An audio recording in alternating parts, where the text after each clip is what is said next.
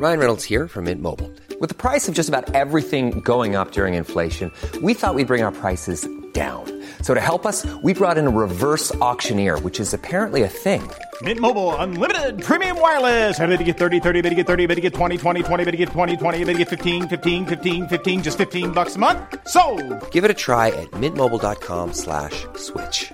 $45 upfront for three months plus taxes and fees. Promo for new customers for limited time. Unlimited more than 40 gigabytes per month. Slows. Full terms at mintmobile.com. Destabilizing Marcos. As an independent political observer, I have to reject rumors that seem to have gained credence after General Romeo Brawner Jr., the AFP Chief of Staff, reportedly vetted it and concluded that some retired high military officers are out to cause President Ferdinand Bongbong Marcos Jr., BBM, some trouble. I see no sign of it, no moral or political basis for it, no reason why Brawner should give it any weight. It took the sworn enemies of Marcos the Elder at least 20 long years before they could oust him during the 1986 Edsa revolt with organized American support. In contrast, Marcos Jr. has been in office for less than two years after gaining an unprecedented electoral mandate of 31.6 million votes. What has he done or failed to do to provoke an undefined section of the military to want to throw him out? Assuming the alleged threat exists, Brawner's task is to nip it in the bud and present to the nation the alleged conspirators in chains. He should be the last person on earth to talk idly about it. And this column should be the last place on earth to give it time and space. But there may be some people, not necessarily identified with the opposition, who would like to portray Marcos Jr.'s presidency as failing popular expectations. In the last several weeks, the traditional and social media have reported two double digit drops in the popularity ratings of President Marcos Jr. and Vice President Sara Duterte, quoting some alleged findings by two polling firms. The media did not oblige the polling firms to disclose who had commissioned and paid for the surveys. Neither did they ask the firms to explain the basis of the alleged two digit drops in the Unity team's popularity ratings. The Office of the President and its propaganda department just allowed the unverified claim to float unexamined, as though the alleged drop in the ratings was self evident. Having as a young man handled the government's information program for many years during one of the most difficult times in the nation's history, I cannot look at this as a reasonable or normal situation. I have to say that some people are evidently trying to play the Marcos government for their own ends. The government has enough problems of its own, it has no time to waste on an imaginary coup attempt, or withdrawal of allegiance or public support from the President and Commander in Chief by a group of former soldiers. But the government must find out what's behind the synthetic issue so it can pay more attention to the real problems. These include problems raised by former Presidents Rodrigo Duterte and Gloria Macapagal Arroyo who have found themselves outside the government they had helped to put up.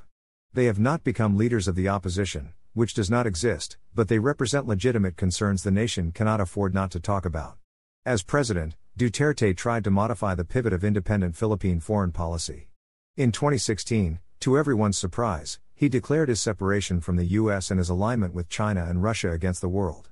Marcos Jr. tried to walk back from this pivot, after declaring the Philippines would be a friend to all and an enemy to none, which put the Philippines in the middle path between China and the US, he decided to revise this position and restore the Philippines as a tail in the American kite. Instead of pursuing an independent and neutral position in the US China competition for the sphere of influence, Marcos Jr. allowed the US to preposition its forces, weaponry, and war materiel inside Philippine military and civilian bases under the Enhanced Defense Cooperation Agreement, EDCA, as part of its preparations for a possible war with China. This made us a friend to all and an enemy to none no more. It was slashes in defiance of the Philippine Constitution, which promulgates an independent foreign policy, renounces war as an instrument of national policy, and bars the presence of foreign bases, troops, and facilities from the Philippines, except under a treaty duly concurred in by the Senate, and when Congress so requires, ratified by a majority of the votes cast by the people in a national referendum held for that purpose and recognized as a treaty by the other contracting state. Properly read within the context of this prohibition, the grant of Philippine military sites to the U.S. under EDCA is an impeachable offense. No one has threatened BBM with impeachment, and no impeachment complaint seems likely to prosper in the Marcos controlled Congress. But in his Mindanao radio slash TV broadcasts, Duterte has begun to criticize Marcos Jr. for his allegedly weak leadership. No one in the traditional media has regurgitated this charge, but Duterte's social media warriors have launched a no holds barred demolition campaign against House Speaker Martin Romualdez, whom they apparently see as the president's proxy and the most potent threat to the Dutertes, father and daughters, political alliance with Marcos.